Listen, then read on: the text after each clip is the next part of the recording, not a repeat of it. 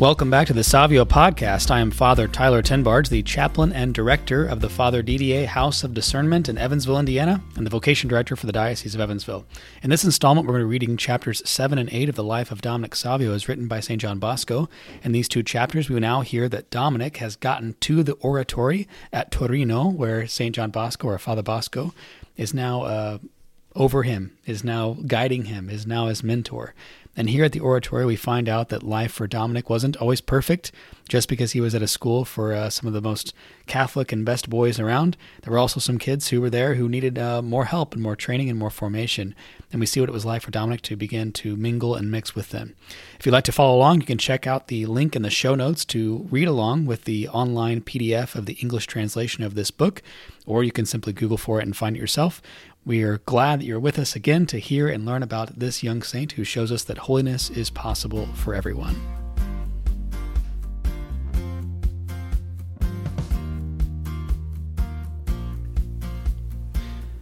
Chapter 7 of the life of Dominic Savio, written by Father John Bosco. Dominic comes to the oratory of St. Francis of Sales, his manner of life. Nothing is more characteristic of youth than its tendency to changeableness. A decision is taken on a certain thing today, tomorrow all will be changed. There may be virtue in a heroic degree one day, but on the next the opposite may manifest itself. And this is where there is need of guidance and firmness in education, lest unhappy results should follow. There was no sign whatever of this in Dominic. All of the virtues seemed to grow together in him, and he was able to practice them all in combination. Directly he came to the oratory, he came to my room in order to place himself, as he said, entirely in the hands of his director. He at once caught sight of an inscription above, uh, which bore the favorite words of St. Francis de Sales, Da mihi animas cetera tolle. He began to read it attentively, and I desired him to grasp the meaning, so I helped him to make it out. The translation, from Latin, being, Give me souls, take away everything else. He seemed to reflect a moment, and then he said, I think I understand.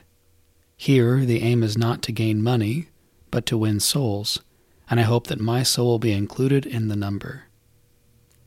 His mode of life was just the routine of life of schoolwork, and at first there was nothing extraordinary to remark beyond his scrupulous observance of every rule. At study or in any other duty, he was at once diligent and zealous. Convinced that the Word of God is the guide to heaven, he was particularly attentive to instructions and sermons, and from them he gathered maxims and rules of conduct which formed his constant guide. He always made a point of asking for explanations of difficulties, and thus he was able to make continual progress in virtue and in exactness in performance of his duties, so that it would be difficult to go beyond the excellence he attained. He had already requested the favor of having his faults pointed out so that his conduct towards all became equally praiseworthy. He was very apt at noticing what should be avoided in the conduct of a companion and, when should, and what should be imitated, and Dominic chose his companions accordingly. The year 1854 was drawing rapidly to its close. It was a memorable year throughout the Catholic world, for all were awaiting the declaration of the dogma of the Immaculate Conception. We at the Oratory were preparing to celebrate the occasion with due solemnity and endeavoring to draw some spiritual advantage from it. Savio was one of those who felt a desire to celebrate the great day in the manner most acceptable to Our Lady. He wrote out on nine pieces of paper an act of virtue to be practiced every day of the novena, drawing out one each day. These he faithfully put into practice, and he approached the sacraments with great devotion. On the evening of December 8th, Dominic knelt before the altar of Our Lady, and with the approval of his confessor, renewed the promise he's, he made at his first communion, begging particularly that he might be faithful to the last of the four, repeating his petition several times. Strengthened thus in fervor by his recourse to the Immaculate Mother of God, his conduct appeared so edifying and included such acts of virtue that I began to note them down so as I would not forget them. Coming now to describe the particular doings of the boy, I find that I am confronted with quite an array of events and virtuous actions deserving of mention. For the sake of greater clearness, I propose to group together certain incidents which deal with one phase or one particular matter, rather than to adhere to a strict chronological sequence. Chapter 8 his studies at the oratory, his conduct at school, and his dealings with quarrels and special dangers. Having already laid a good foundation at Mondonio for the study of Latin, and owing to his powers of application and exceptional talent, Dominic was soon raised to the fourth class, which, according to the present scholastic arrangements, would correspond to the second course of Latin grammar. During this course, he was one of the pupils of Professor Bonzanino, for at that time classes for students were not yet conducted at the oratory itself. Were I to speak here of his conduct, of the advancement he made, of his exemplary behavior, I should have to repeat what his previous masters had already said of him. I shall therefore restrict myself to relating some incidents which were noted down during this period by those who were closely associated with him. The professor himself often said that he could not recollect ever having had a pupil more attentive, more respectful than young Savio, for he was quite a model in everything. There was never an any affectation about his manner or appearance. He was always careful and courteous, so that his companions, many of whom were drawn from good families, were anxious to become friendly and to converse with him. If the professor noticed a pupil, pupil who was restless and troublesome, he contrived to put him near Dominic, who in his own tactful way was sure to get him to keep silent and apply himself to study or the work that they had in hand. It is during this year that the record of Dominic's life gives us an incident full of heroism, and which is the more remarkable when his youth is taken into consideration, for he was only fourteen when he came to the oratory. The occurrence in question concerns two of his school fellows, between whom a quarrel, a fierce quarrel, had arisen, on account of some remarks on a point of family honor. The quarrel proceeded from the exchanging of insults to the giving of blows and stone throwing. Dominic came to hear of this quarrel, but he saw the difficulty of trying to interfere, for both boys were older and bigger than he was. However, he found means for approaching each of them in turn urged them to give up their hatred, and pointed out that anger and revenge were both against the commandments of God. He wrote to each of them, threatening to acquaint their parents and their master, but the headstrong boys were not to be influenced. Their minds had become so embittered that all the entreaties were vain.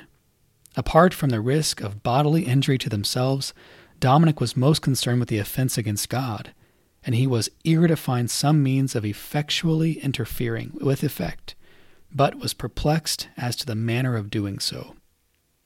He then seemed to have some inspiration. He waited for the boys after school, and contriving to speak to each one alone, he said, Since you will persist in this insane and sinful quarrel, I ask you to accept one condition. Each agreed, provided it did not interfere with their challenge of a fight with stones, and indulged in some very unbecoming language in reference to their enemies. The very language was enough to make Savio shudder but desirous of preventing a greater evil, he said, The condition I wish to impose does not interfere with the challenge. Then what is it? they asked. I shall not tell you until you meet for the duel. They thought he was making a game of them, but Savio insisted he was quite serious and that he would not that he would be on the scene, but neither could conjecture as to what his plan was. The place for the fight was a lonely spot outside of town. The boys, getting more and more incensed or angry, were almost going to fight while on the way, but Dominic managed to prevent them. The scene of action was reached. The boys took up their positions at a little distance from each other and had by them the stones they were going to hurl at each other. Now was Dominic's time for mediation. He stepped in the middle and said, Before you commence to fight, you must fulfill the condition you agreed upon. So saying, he drew out of his coat pocket a crucifix and held it straight up in the air. I desire, he said, that each of you should look on this crucifix, and then, if you will throw, you must throw the stone at me and say, Our Savior died pardoning his very persecutioners. I, a sinner, am about to offend him by an act of open revenge. Having said this, he threw himself on his knees before the one who seemed the most enraged, and said, Throw your stone at me, let me have the first blow. A shiver seemed to grow through the boy, thus addressed. No, he exclaimed, I couldn't do it. I'm not so mean as that. I have nothing against you, Dominic. On hearing this, Dominic turned to the other boy who had been watching in amazement and made the same proposal to him Throw one at me. He also refused, such a cowardly act. Then Dominic got up and said, with great earnestness, You are both ashamed to commit this act of brutality against me, and yet you would commit it against God and lose your soul by a grievous sin? And then he held up the crucifix again. This proved too much for the two boys about to fight. They were moved by his true Christian charity and his courage. One of them confessed that he had felt a cold shiver and felt thoroughly ashamed that he had forced a friend of Savio's character to take such extreme measures. Wishing to make him some amends, he forgave entirely the boy with whom he had quarreled and promised to go to confession at once. Thus, Dominic secured a victory for charity and taught the boys a valuable lesson. Is it too striking an act of courage to recommend, for example, to young schoolboys? This incident would have remained a profound secret had it not been related by both boys who were partners in the fight. It will be gathered from this incident that Dominic had gained great influence over his companions, but he often had to put up with annoyances from some who tried to draw him into undesirable practices. On one occasion, in fact, he had almost consented to go off with some boys who wished him to join them playing a game instead of going to school. But the arguments against it arose so vividly before him that he not only rejected the proposal for himself to go, but convinced the others that it would be wrong, and he made them go to school with him. At the end of that year, he was among the very best of those who were prom- promoted to a higher class, but when his next year began, there were already signs that his health would need careful attention, and it was thought more prudent to let him have some private teaching at the oratory, where intervals of rest and fewer tasks could be given to him. Under this arrangement, his health seemed to improve a good deal, so that he was sent out again to the higher classes in the town, and this time to Professor Pico, who held the highest estimation as a teacher. Several interesting facts are recorded of this year of rhetoric, and they are to be related in their turn as the narrative of this book proceeds.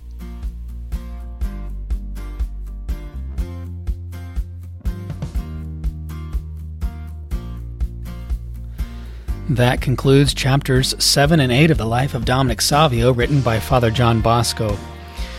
I hope you guys are finding this as interesting as I am. Uh, the first time I read this book a few years ago, it just struck me how much, uh, well, I, I, guess the number one thing is how much a, a, priest would remember about one of his people. I just think that's so great. And maybe it's because I have a, a, priestly heart now that I've been a priest for a while. Um, that that, a, that your priest really does pay attention to you. Um, he tries to know you. He, he sees he knows your sins because you go to confession to him. He sees when you mess up. He sees you walk in late for mass or you know or whatever needs to happen. He sees it right.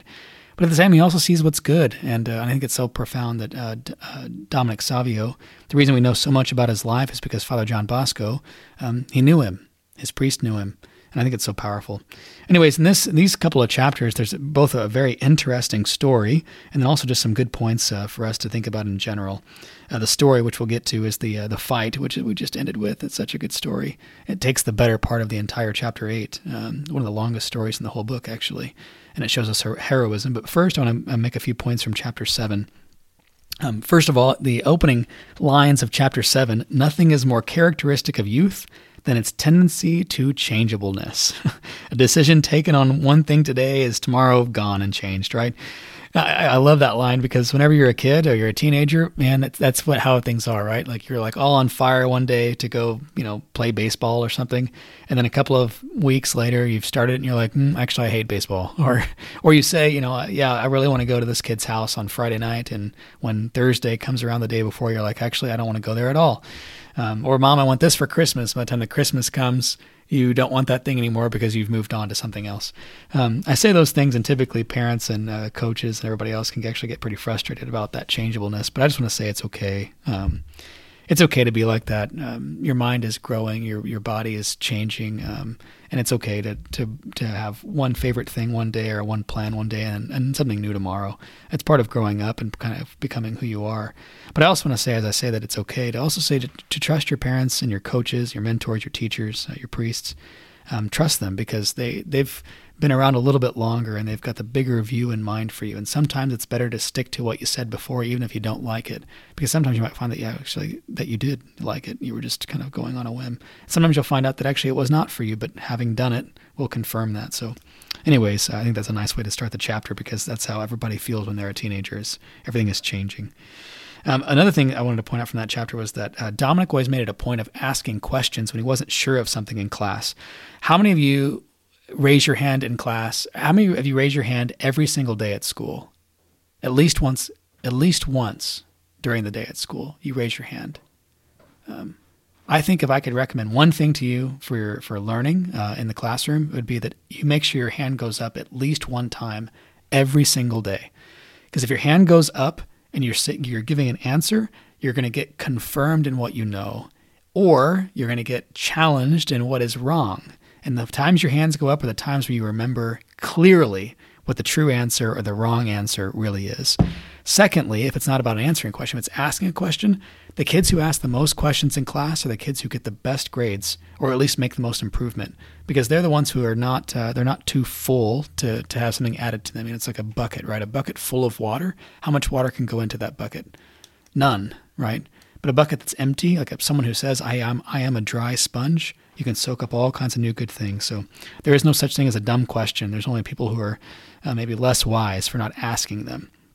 Then finally, the, from from chapter seven, that I want to point out was that uh, on um, December eighth, the evening of December eighth, Dominic got a chance to renew his promises he made on his first communion. It said especially the last four resolutions that he had made. We know what those four resolutions are, right? The short version is just the four words, which is pray. Then you guys know the rest: feast, befriend, sacrifice. Or I'm going to go to confession and communion as often as I can. Um, pray, feast is I'm going to celebrate Sundays and feast days in a special way uh, pray, feast, befriend. My friend shall be Jesus and Mary, and then pray, feast, befriend, sacrifice. The last one is I would rather die than commit a sin. He renewed those promises, renewed those promises later in life, and I think it's good for us to be reminded that it's uh, that it's good for us to renew the things that matter the most to us. All right, now now we just move on straight to the big story. Then uh, the heroic story of him stopping a fight. How many of you guys have ever seen a fight at your school or at the playground or um, the, on the tennis court or something like that? Uh, I, would, assume many of you have seen a quarrel, if not an all-out fist fight. Um, I saw them whenever I was a kid too. Um, those are some of the scariest things, especially um, if you're a smaller guy and you're uh, not able to do much about it. Anyways, Dominic saw this happening, right? These two boys that were kind of, they were quote unquote defending their family honor. And so someone must have said something about the other guy's mom or sibling or something, right? And because of that, they were going to go have a fight. Well, this had gone on for a while because they were they were clearly going back and forth, and they had planned the fight out at a different location that was not at the oratory and not at the school. And so they were they, this had been going on for a while. So Dominic had a lot of time to think about how to try to fix this. Well, he implored both of them individually, "Hey, you stop! Right? Stop! You don't need to do this. It's, it's ridiculous." And the boys wouldn't listen, which actually is what the Lord tells us to do. In fact, He tells us uh, if you have a, a problem, go to the person and if the person won't listen, then you go to the person again with another person, like a witness or like someone who can back you up. And if that doesn't work, then you go to the people in charge, right? Or Jesus says the church or like the authorities, and like that's when the teacher would come in to stop him. So Dominic did what he's supposed to do first, right? Go to the guy and go to each of the guys themselves. He couldn't get him to quit. And so finally he said, Ah, I've got an idea. I know I can get him to quit because I know that they will not go as low as throwing stones at an innocent person. And so he says to them before they go off to their place where they're going to fight, he says, Will you both agree to do one thing that I ask you before you fight? And they're like, Well, as long as it doesn't stop our fight, like as long as you're not going to physically say, Don't fight, um, then sure, we'll do your thing. And so they said, Well, what is it? And he goes, Well, I'll tell you when we get there. So they walk off together. As they're walking there, it even says in the chapter that the boys almost started to fight themselves, fight with each other as they were walking. So like they were really mad, right? And that's what he tell, that's what it's telling us. Anyway, so they got to the place where they're going to fight. Dominic said, Wait, before you go, my turn. I mean, the boys were ready. Like they were standing at a distance from each other, but they both had a pile of rocks beside them. That's dangerous. I mean, come on, you know, standing with piles of rocks. I'm sure the other kids are all surrounding, watching this going on too. Anyways, they're standing with their piles of rocks. Uh, Dominic says, "My turn." He walks to the center of them, reaches into his uh, pocket, pulls out a crucifix, hold it straight up in the air over his head. There's actually a painting of this you can find uh, online. There's um, of Dominic holding a crucifix over his head, and he says, "Okay, if you want to fight, throw your stones at me because I didn't do anything wrong. And as you do it, I want you to tell the Lord you're throwing the stones at him, right? Because again, Matthew 25, chapter 25. Whatever you do to the to the uh, to others, you do to the Lord. That's including bad things and good. And by doing so, by holding up that crucifix, both of the boys realized the error of their ways. Dominic fell to his knees in front of one of them, the one who seemed more angry, and said, "Why don't you do it? Come on, throw the stone. Go for it. Throw the stone at me." And the boy's like, "How could I possibly do that to you? I'm ashamed." And then while this is happening, while he's while he's kind of having his moment of conversion, this uh, boy that's about to fight, and Dominic's on his knees. The boy who's across the way is watching this and going, "Oh my gosh!" Like he's watching in amazement, as, as Bosco writes. So then Dominic turns around and says, "Your turn. You want to fight too?" And then both of them realize, like, we can't. You know, this is ridiculous. Why did we? Why were we going to fight? Um, and so they both agree that, that they're going to stop, they're going to make up, they're going to uh, offer each other forgiveness, um, and then they were also going to make amends and go to confession. I love that too. You know, that, that's one thing about the sacrament of confession that most people don't think about. That if you're going to go to confession, um, that's about getting right with God, right? So in confession, you you you tell the priest your sins, and the priest represents uh, God on this earth um, through the church's um, power of binding and loosing. So the tr- the priest can hear your sins and um, offer you forgiveness on behalf of God and His church. But that but that forgiveness is not. Um, so let, let's let's say these two boys, right? You're gonna you're mad at somebody because they made a joke about your family. You're gonna fight them. You realize you shouldn't do it, so you go to confession and say, "Father, I was about ready to have a fight. Please forgive me for my anger, for the bad words that I said. Forgive me for wanting to fight this other kid and want to hurt him." And the priest says, "I absolve you of your sins, Father, Holy Son, and Holy Spirit, Amen." Now, have you have you been forgiven by the other boy yet? No. Um, in confession, it's a vertical conversation between you and God. Yeah, the priest is listening, but he can never talk about it or ever act on it again. And therefore, you know for sure it doesn't have anything to do with things in this world or horizontal. It's the vertical that gets in line, righteousness with God. When you leave the confessional before you go to it, you need to go back to the other person that you offended and say, hey, do you forgive me? Or I offer you forgiveness, or here's the money back, or and that's part of what penances are for. I mean, typically, when someone comes to me, for example, and they say that, you know, I haven't been listening to my mom or dad, or I've been mean to them or something, I often, very often, will give a penance of something like, we'll offer a Hail Mary for your mom and an Our Father for your dad.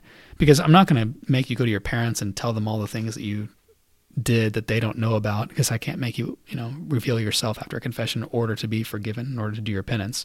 But I do think it's helpful to say, well, I was since I was bad with my mom and dad, I'm going to offer prayers for them, right, vertical, to ask God to bless them, horizontal, and then it'll often often soften my heart as well. So the next time I'm less likely to scream back or disobey or whatever.